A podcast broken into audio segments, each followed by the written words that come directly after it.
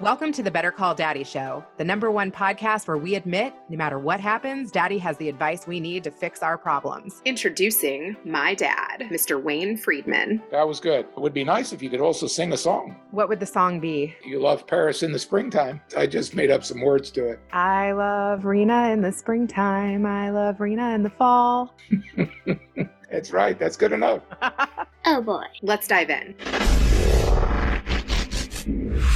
Today we have two very special guests, Jeej Wiles and Captain Ahab.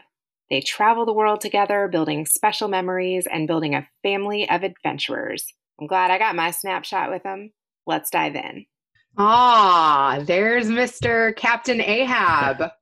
yep. I think I can adjust him a little bit. Wow, wow, wow. He's a big yeah. guy. Yep. How much does he weigh?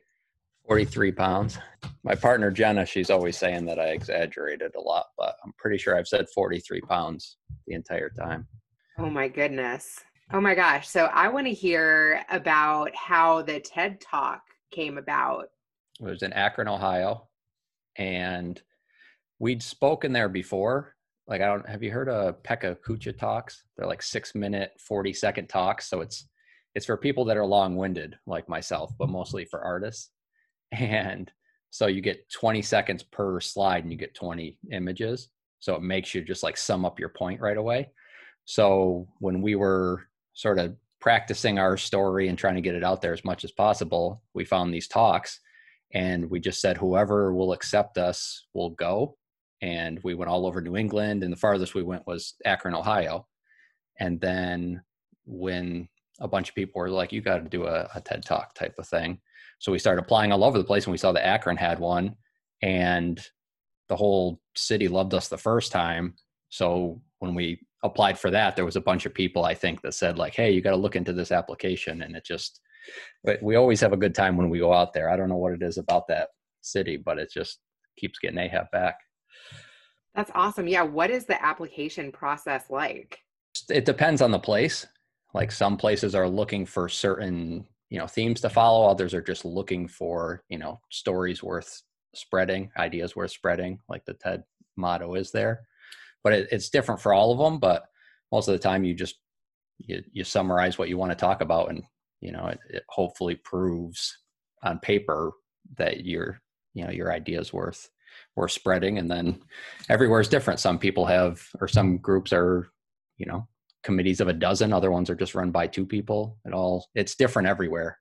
Oh no i think the hardest part nowadays is that so many people apply and not there's that there's a bunch of people that carry around a three foot tall 40 pound gnome but it's just there's always you're always in competition with other people for a very small amount of spots and there's always somebody that's talking about something in your sort of niche. I felt like you were in a league of your own with a gnome.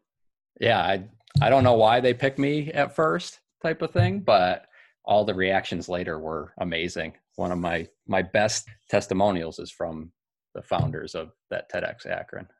What did they say? Oh, it was just afterwards, like we went, there's an after party and things, and we went in and we didn't step through the threshold of the front door. We didn't get past the first five feet for 90 minutes because I encouraged everybody at the end to like find us, take a picture, share something. And literally it was just like they just mobbed the door and we just sat there the whole time having conversations and it was it was awesome. That's amazing. I know in your TED talk you said you had like 7,000 pictures with the gnome. Yeah, now it's 9,000, I'm pretty sure.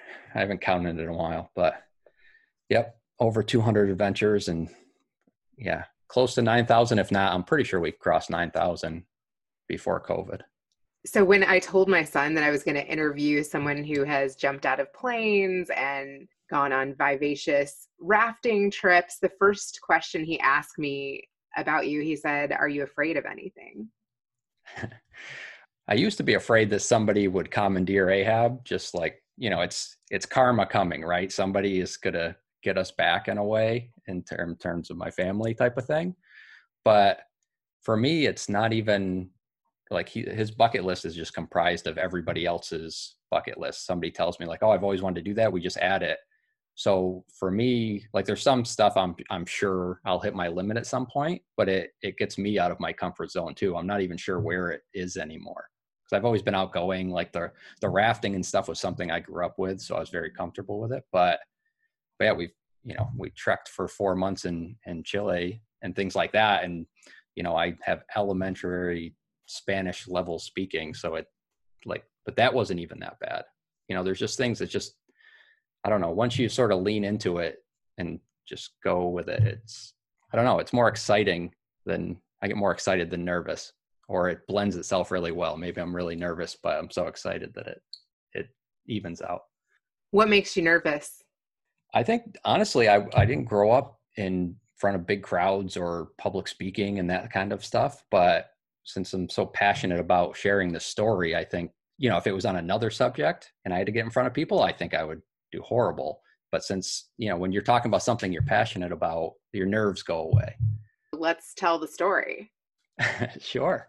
July 18th, 1943, my grandfather and his soon to be naval war comrades actually, I put the picture up behind me for anybody looking at the little video.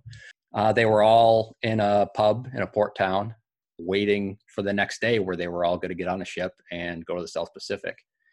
In the Navy, there's, I mean, I think in all branches of the military at this point, there there used to be this prank, and I think there still is. I, I haven't asked anybody recently, but it was to commandeer something from that port town, make it a stowaway on the ship, and you know, sort of write a scrapbook or a journal for it. And when you got back to port, hopefully everybody got back safely. They would return, like for instance, the gnome in the scrapbook to the lawn you found it on, knock on the door, hide in the bushes. And the ones very sad parents would be very happy when they saw the book and said, you know, first page would be like, "Hey, mom and dad, you never take me anywhere. I'm dry rotting on this lawn. I wanted to, you know, explore the world, see what was out there." Type of thing. And then you have this coffee table scrapbook that's a conversational piece because everybody has lawn ornaments or things that just sort of sit there and do nothing.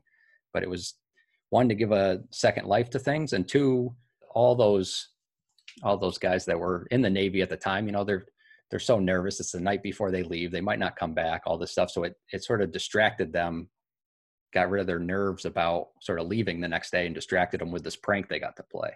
But as you can see, I have Captain Ahab here. So the prank failed miserably because they got so excited that night, we'll call it, that when they got back to port a year and a half later, they couldn't find the house. Nobody could remember the address because they celebrated a little too hard. But instead of letting that deter them, they all ended up buying a house in the Catskills of New York and they got back together every year during July. And that get together got bigger and bigger as they got married, had kids, those kids had kids, etc. So fast forward until I was 10 years old and I stumbled upon a high stakes card game that they played every year. And that was how they picked the next adventure for Ahab. They'd all throw in about a thousand dollars and have suitcases packed by the door. And whoever won the game got to pick the destination. So, like I said, I found out at 10 years old and I was sort of like the the drink jockey, but I got to listen to the the war stories and the adventure stories and everything about these from these old men you know him and his my grandfather's naval comrades who were my uncles at that point. It was just a big family of strangers. And when i got turned 19 i had keys to the barn which where this game was played and i used to go out the day after clean up after them but the day after my 19th birthday i went out they were all still there and before i could figure out what was going on they handed me the winnings from the card game told me to wake up my friends and put Ahab in the car and start driving. And myself and my friends became the new caretakers of Ahab. And that was 18 years ago now. So we're we're on our run so far. But yeah, so Ahab's been in my family for 70, a good seven decades plus now. Has anything else been in your family? Like, do you have any other family heirlooms? um, I have my grandmother's dresser and things like from when they were married, that kind of stuff. But those things aren't, I, you know, Ahab's hard enough to carry. I can't imagine starting this over with a dresser or anything like that. But everybody usually has something, you know, like an heirloom and things like that. But usually just like put it behind glass or it sits on a shelf, right? But this is something that just keeps me active. It keeps my friends, you know, coming back and staying in touch and things like that. Because as you know, like we all thought we'd be best friends with everyone forever, but people slowly trail off, new chapters open up, and people come and go out of your life story. But with Ahab, it gives everybody excuse to sort of have a reunion or every year go on a trip or follow him somewhere. I've also never heard of people getting together annually like that. They did it for 59 years. Every year. Didn't I think one of my uncles missed a year or something, but I don't even know if that's accurate. I can't remember anymore because they always used to give him a hard time. But he was the one they always sort of picked on the whole time. He got the brunt of the jokes. I love how you called yourself the drink jockey. well, you know, at 10 years old, I was I thought it was the coolest thing that they let me sit around, you know, like I got into this man cave. They never let any of the the kids or grandkids in. You know, they told us there was bear traps and pitfalls all around this barn and we believe it, right? But after I got in, it was just like kid in the candy store and I just sat there in amazement and there was like a knickknack wall that had something that they commandeered from every adventure they took Ahab on. There was a you know they had a bar gun cabinet like all this old paraphernalia from the war things like that. It was just it was like the man caves before it became this thing that you know everybody sort of had or constructs in their house. It was just this rundown barn. Do you feel like you've one upped their adventures? I think so. I think most of the time they got together and they just went like on a hunting trip like went even farther in upstate new york and just you know went hunting or like i was saying they always picked on one of the uncles and he always wanted to go to the world's largest ball of twine. And i'm pretty sure they all cheated whoever you know they just all got together and they were just like look no matter what he does not win. We're not driving to that thing you know and they and they never ended up going but it was one of the first cross country trips. It's one of the first places we stopped. And i can see why they had no interest in going there after being there. It was it's cool for five seconds i would say. Worth worth seeing but I can see why they didn't want to travel, you know, the 27 hours to get there and turn around. I love that he went to Mount Rushmore. I've always wanted to go there. Yeah. It's one of those things I never looked into it beforehand and you don't realize how like it's humongous, but the viewing platform is so far away that you know it's just the top of the mountain it's not the entire mountain it, you know all the pictures make it look like it's you know 200 feet tall faces but they're really only I think they're 70 feet. I don't know, on top of like a 400 foot mountain. So, and I love that he's flown first class. Have you now done that? So yeah, I've checked it off recently. I think it was it three years ago, but he he beat me by a good five years, and that wasn't planned or anything. They we always ask this little uh his abrasions on his nose are from being baggage, and they put him on that conveyor belt, and at one point or another he just rolls back and forth. So we just skip the baggage claim when we go to the airport and we go right to the the desk, the kiosk, right before you board the plane, and then we say, "Hey, is there a seat available? This is what we do." And if not, we check him there, and he's much safer. But every once in a while, you get you know some hosts that are very uh, very into the the whole idea of this, and they're like, "Oh yeah, we'll we'll find a seat for him," or things like that, or we'll stow him somewhere, and they he ends up in like the captain's chair or he ends up in a first class seat and I'm back in coach and I have no idea. And then they send me pictures later. And yeah, it's always, always entertaining and keeps me on my toes. I have no clue what's going to happen most of the time. We just sort of go with it. So you gave him that nose job? yeah, basically. He didn't used to look like that? No, he we've both aged quite a bit, but his beard was a lot whiter, his his nose was a lot bigger type of thing. He's aged nicely. I don't think I've done as well. Is there any way to repair it? So we'll we'll paint like the coat and like do so a little bit of restorations, but it's you know it's like if you shaved your head type of thing. I I don't know if painting the face or would make him look so different. Like it's too much of an extreme. So and it sort of shows like how adventurous he's been or you know how weathered he is by all the travels. I think, but if he loses much more character in the face, we're going to have to uh, update him one way or another. Well, you said you all have matching tattoos, right? Yeah. So I have one on my wrist, and every year we add a dash to like the pirate uh, treasure map on my arm. So I have 18 dashes on my arm right now. Every year we get back together with the same tattoo artists and talk a few more stories and things. And Ahab's got one. It's it's been painted over, but it's on his side of his arm too yeah, there was a phase where he got a lot of a lot of decals and stickers put on him, and we just kept rolling, or people would sign him, things like that, and we just roll it under his coat basically with a paint job, and so he's absorbed a lot of a lot of souvenirs. What have been some of your favorite adventures with him? I think skydiving is one of my favorites because now we started bringing groups and the place that we go, Jumptown in Orange, Massachusetts, they just love him and they make like a better video every time we go. We've been a few times with them with a few different groups.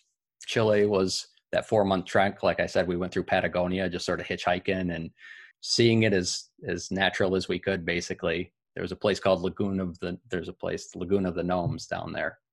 So it was the site that we went to, and it was a hike. You had to go through a river and up this this gorge, basically, and it was it was beautiful.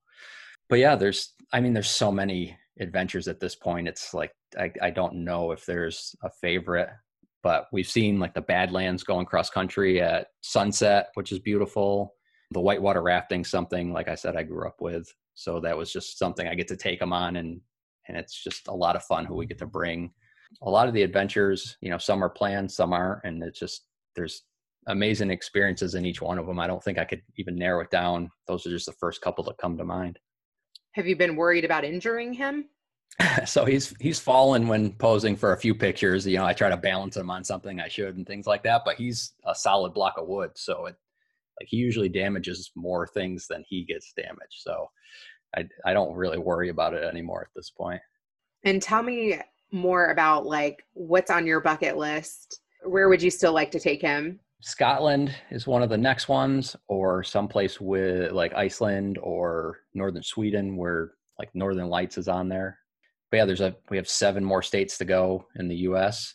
Really, everywhere is on the list. I don't think there's places that aren't. And we we used to try to put them in order or, or plan them out like, oh, well, we do it year by year. But really, it's just what other people are interested in. Like if a friend of ours calls and says, "Hey, you know, I'm gonna take two weeks off of work next fall. I want to go do this type of thing. We usually try to cross bucket list items off other people's lists, and then it ends up being on ours type of thing. We don't focus the trips around Ahab. We focus it on other people being motivated by him to complete their bucket list. What have other people's motivations been? I know he was a part of a wedding. Yeah, he's been in, I think, five weddings now. Our roommate from college, who really started this with me. He was there day one on our, our first trip. He just got married and Ahab was all dressed up and really a part of it. He got married at the Seamen's Bethel, which is in Moby Dick and everything. So, and it wasn't because of Ahab, but they have the bride's family has ties to it. But it just happened to be sort of Ahab themed, not even on purpose. So that's definitely the best wedding. The trip that's come about because of other people or other people hearing our story and doing things because of it is this coming May, we're going to hike to or trek to Everest Base Camp. One of the schools we spoke at in 2016, one of the students, I have everybody that listens to our story and or where we present make bucket lists. And then I sort of hold them to it. I always send them to them at some point. If it's at a school, it'll be, you know, when they're graduating. If it's a group, it'll be X amount of years later but he wrote a bunch of stuff on there and then he got a hold of us because i always say if you need any help our network is pretty vast at this point. So instead of asking for our network he asked if we would accompany him to everest base camp. What all does base camp entail? So it's just hiking at high altitude really. Everest base camp is just you fly into kathmandu take a plane to Lukla and then it's a 16 day round trip trek, at least the way we're doing it. But yeah, so I constructed a backpack to put Ahab in. In a month or so, we'll start training for the next six months, seven months. Has he ever met a shaman? He has not, no. Has he ever been a wingman? Wingman, I think that was probably the first four, five, six, seven years or so. He was a, definitely a easy way to meet people. That's for sure. He's always an icebreaker. People are always coming up to us and asking what it's about. We never have to pitch. How do you travel with him? No, most of the time I carry him like a 80s boombox on my shoulder. But for Everest, we're definitely putting him in a backpack and all that stuff. And what's that map behind you? So our office is under construction. We just we just bought a house and we're renovating it. But the map of the US that's everywhere that Ahab's been since we started. There's Ireland behind me, Sweden's behind him, Chile's behind him things. So we try to like print out maps and just have all the the thumbtacks of wherever where we've been, things like that. After so many adventures, we have to remind ourselves sometime when people ask us I love in your talk when you mentioned how important icebreakers are. Can you talk about that? Yeah. So, you know, Ahab's a great icebreaker because he's just humongous and bright yellow with this fisherman coat on. You know, he wants to be a pirate captain, but he's, you know, sort of, I see him as a pirate. Everybody else sees it. Some people see it right away. Other people see him as a fisherman type of thing. But, you know, it's like a lot of people can relate to like walking your dog and people stop and say, Oh, it's so cute. What, what breed is it? Et cetera, et cetera. It starts a conversation, right? Or you, you wear a funny or bright hat or a, you know, a shirt that, you know, like a Pearl Jam shirt or an old you know rock shirt or something like that and it just it gives somebody a chance to connect with you and that's basically ahab does a lot of those things because people are curious but they don't have an idea what's coming but they want to find out i feel like he would have been fun in college yeah luke and myself my roommate from college we you know hosted a lot of get-togethers and things but i don't think half of it would have happened if ahab wasn't around like he was the unofficial mascot of the University of New England for sure. He was at every sporting event. He was at every every event the college had. Has he gotten endorsement opportunities? So we've done little projects with people. Like I was saying with with Jumptown, he always goes for for nothing essentially, and we bring groups and and they give the groups deals and benefits and things. We actually just signed a speaking agent. So when COVID's all over, we'll be doing all of this full time, believe it or not. We try to work with groups or, or companies and things, but I don't think it'll ever be one of those things where I don't know if it'll ever be endorsed in the in the sense of teaming up with somebody or like wearing a certain brand or things like that. I think Ahab sort of his own own thing. He's like a lone wolf in that sense. What was your childhood like? Growing up, my grandfather always acted like a pirate. Like when he was drafted, he joined the Navy because he's like, you know, I miss piracy by 300 years, but I can, you know, act like a pirate, right? So I grew up thinking piracy was a real thing. You know, they brainwashed me into thinking that. So I ended up going to school for marine biology because I thought, you know, oh, I'll be out in a boat nine, ten months a year type of thing. And that's why I'm into whitewater rafting because, you know, I get to dress up like a pirate and sit in the back of a boat. My grandfather always sort of taught me without really teaching me with words, but it was just to play to your passions like yes piracy's not around anymore but you can you can make your own fun in that sense which was funny because my father who my stepfather he came around you know, he's been in my life since i was four but he was always just telling me not to get caught. He's like two rules don't get caught and don't get caught because he knew my grandfather was a troublemaker and so he was just trying to i think counter it. And then my mother as I grew more passionate about doing this Ahab stuff and started meeting more strangers and bringing them around and sort of creating a, a family from strangers like my grandfather did, I think she got hurt by that really because you know she she couldn't look past the blood relatives i think so every time i grew our family in terms of having closer friends and these people i connected with and talked about she started to get more and more distant until she just sort of disappeared from the picture altogether we'll say so it, it's crazy that something that was in our family and obviously a big part of it, I think she was just always jealous of Ahab in that sense with her father, my grandfather. I got the best family heirloom out of it. They passed them on to me when I was 19. Then within the next year, I was I was super excited. I'm like, I'm gonna have stories to share around that card table instead of just listening for once type of thing, right? I'm gonna come back and actually have something to say. But every one of those guys passed away before that next card game two of them in a car accident. One had a heart issue, other had other internal issues. But it was almost like they, as soon as they passed them on, that was like the lifeblood of the group. But when that happened, the 300 acre property in the Catskills, every piece of it, you know, they all owned a, a piece of it and they all left it to me. And in a very quick amount of time, everybody realized that I owned the whole thing. So they, it just turned into a family feud over money and we should sell this place. And they didn't realize that this is like why they did it and why they kept coming back and everything. And being 20 at the time, I just said, you know what, take it. If you guys are all about money, and I just took Ahab and a, and a few other of the possessions that aren't really valuable monetarily and never looked back. You gave them the property? Yeah. In hindsight, I definitely should have kept it and just never talked to them again. But it was just more the point of it.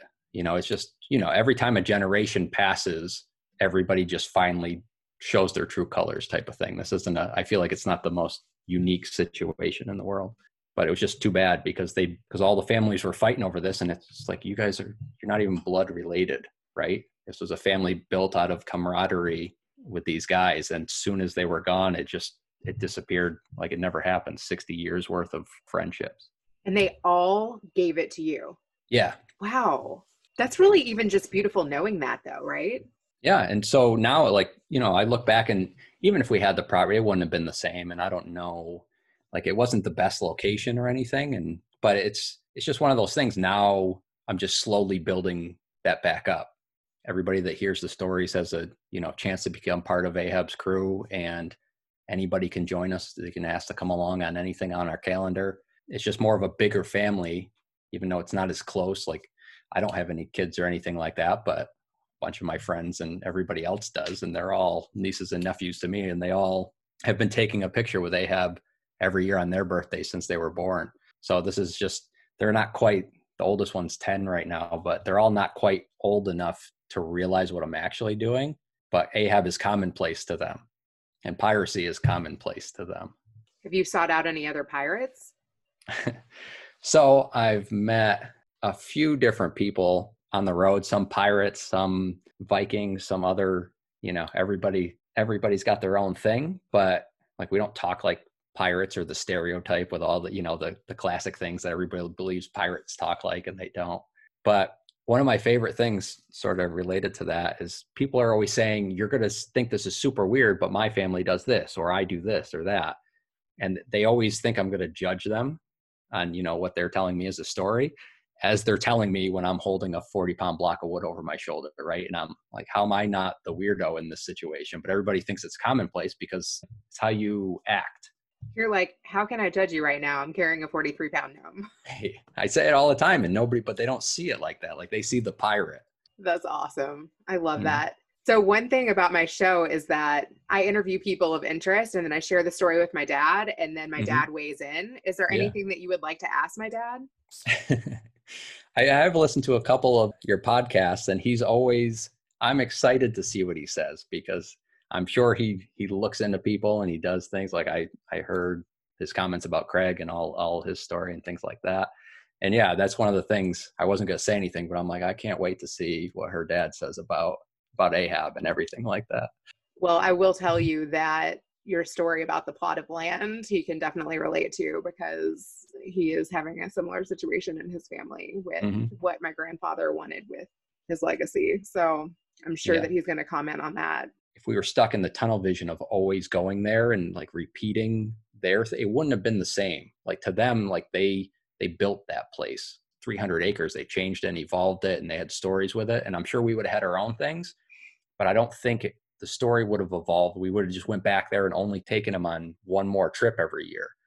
But since we didn't have that place to go back to it was always finding different places to go or places to visit and we all it changed it evolved the story into not just going on that one trip, but it's like we don't have to do it in the summer. We can do it anytime and anywhere. That's awesome. Well, keep that up. It all begins with Ahab. It's kind of like when you have a child and you're like, I do not remember my life before this child. I love it. Thanks for bringing Ahab along. This is amazing. Oh, no problem. Thank you so much for being on the Better Call Daddy show. I'm excited to share the story with my dad. I'm excited to hear what he says, and thanks for having us. So, Daddy, what did you think? The geek story is a very good story and a lot of lessons in this story also. To start with this story, isn't it also a continuation of his grandfather that he really looked up to and was really his main role model? And yet, going to war, World War II in the Navy, Marvin experienced the same type of camaraderie ship and loyalty, and people uh, dying on a, a ship that Marvin served on, where he wanted to serve with his men, and that's when he was restationed to uh, Admiral Nimitz's ship because he was the communications officer that was in on the bombing of Hiroshima and Nagasaki, Japan. He was very loyal to his country, but he was also loyal to his men. He wrote to the President of the United States to want to go back to the front line and serve with his men and not to be separated from them. And the irony is that this story is a very interesting story. They would joke around, pull some pa- practical jokes, as people do when they're going to be in the service or they play on a team where they egg each other on. What it does is it takes the edge off of the situation. Or as he would also say, what it is, is a life of breaking the ice, where if you're nervous about something or you're going to go into a tough situation, it's a way to uh, calm your nerves. And when you have something that you share with people that's this, going through the same thing, you can get a very deep connection. And these men, for over 50 years, got together and uh, had taken this gnome as a practical joke. They couldn't even remember because they're drinking, uh, even where they got it from to return it. It became a symbol of their loyalty and dedication to each other and where they wanted to get together and have an adventure and live that out continuously. And I think it's a great thing to pass on to another generation. He is the legacy of his grandparents and the relationships from the war that they served in. It's a beautiful, beautiful story. Another ironic twist, which you know I'm going to comment about, is where that land was the home of gnome and and these men, where they took an adventure and got together every year and then planned to do different trips together.